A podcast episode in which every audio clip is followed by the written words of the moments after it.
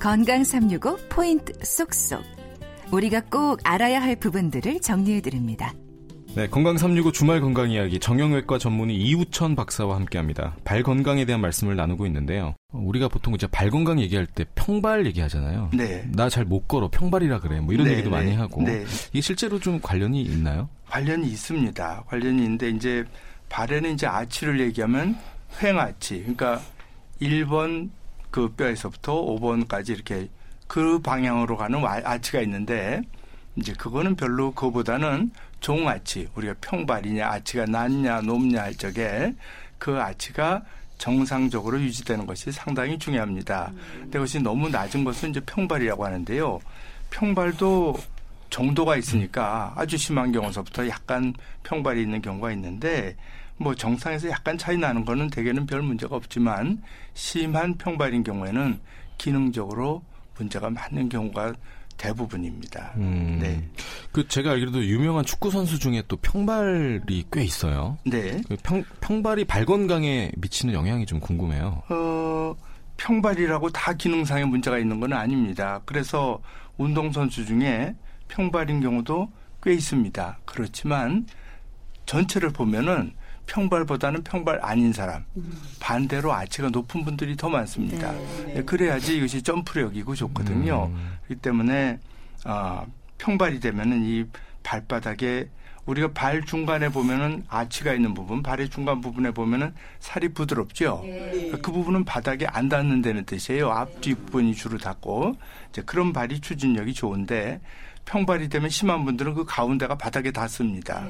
그렇게 되면은 아, 발의 추진력이 약, 약해지고 발바닥 근육, 힘, 근막 이런 것들이 전부 다 늘어나기 쉽습니다. 그래서 실제적으로 이제 심할수록 기능적인 문제가 있는 분들이 더 많습니다. 음. 네.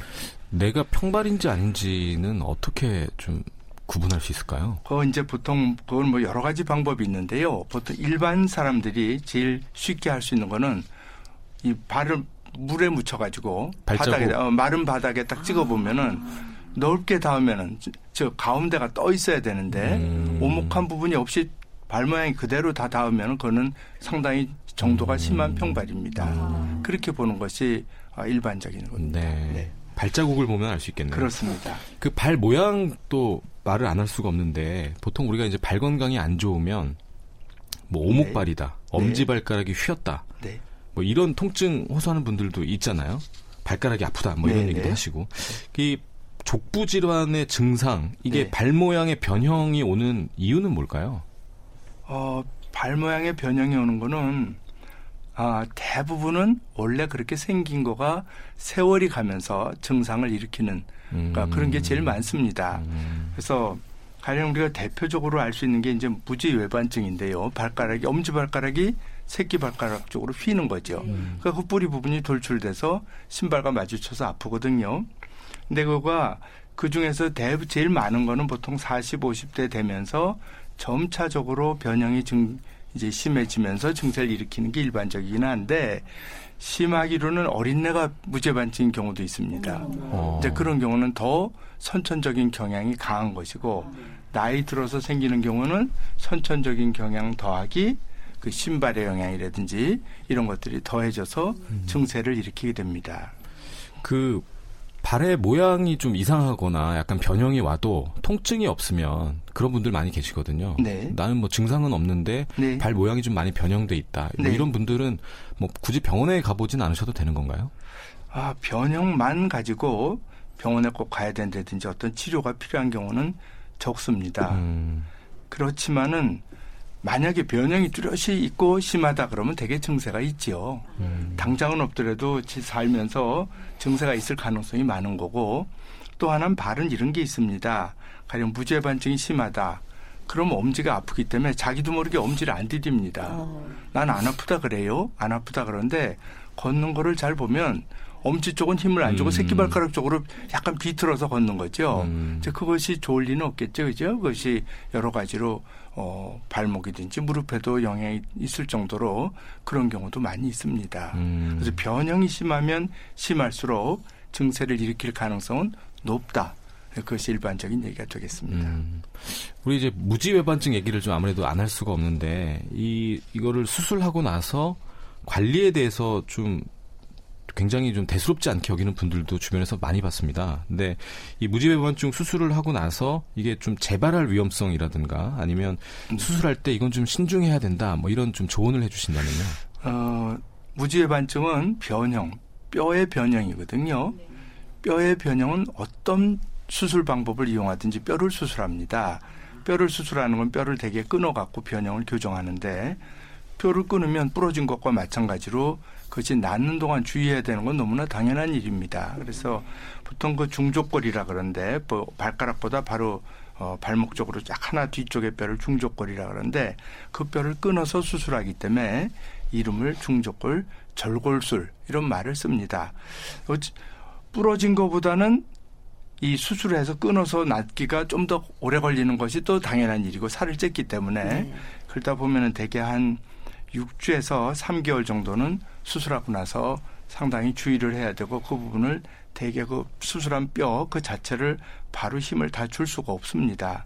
그동안에 특히 주의를 해야 되겠습니다. 음. 이 무죄반증이 생기는 원인이 다양합니다. 여러 가지고 아까도 얘기했지만 이 선천적인 경향성이 있기 때문에 어 자기가 타고난 그런 거 있기 때문에 재발성도 상당히 있는 것이 사실인데 아 대부분의 경우에 어느 정도 재발이 수술 바로 하고 났을 때 아주 똑바른 것보다는 조금 돌아가더라도 원래보다는 훨씬 낫기 때문에 증세가 다시 심하게 생기는 경우는 상당히 적습니다. 음. 아, 네. 그렇지만 재발 가능성이 있다는 것도 또한 사실입니다. 음. 우리 이제 무지외반증 하면 또 같이 따라다니는 단어가 하이힐 뭐 이런 거잖아요. 볼이 네. 좁은 그런 구두 신고 다니다가 네. 이제 무지외반증 걸리는 경우도 있는데 신발 선택도 좀 중요하겠죠.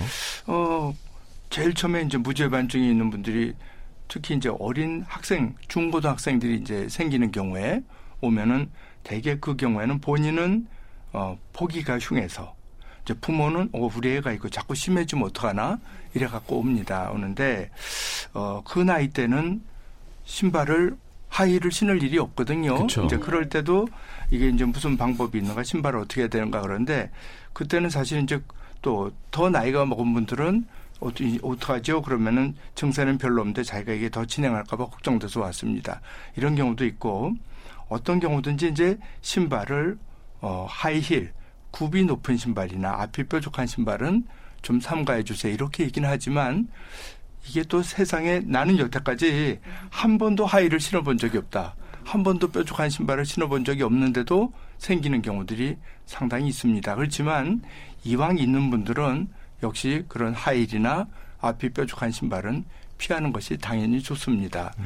이 뾰족하지가 않더라도요, 굽만 높아도 그것이 뒤꿈치를 딱 들면은 이 변형을 증대시킵니다. 아, 굽만 높아도요? 예, 그렇습니다. 어. 그렇기 때문에 하이힐 하이힐 하는 것입니다. 요새 남자들도 그렇죠. 키높이 이런 거 네, 많이 그렇습니다. 하는데. 네, 아. 역시 마찬가지 영향이 있습니다. 네, 수술 후에 이제 재발 위험도 있는 만큼 교정 치료와 함께 신발 선택 같은 그런 주의 사항을 잘 지키는 게 중요하겠습니다. 오늘 발 건강을 주제로 함께 했습니다. 정형외과 전문의 이우천 박사 감사합니다. 네, 감사합니다.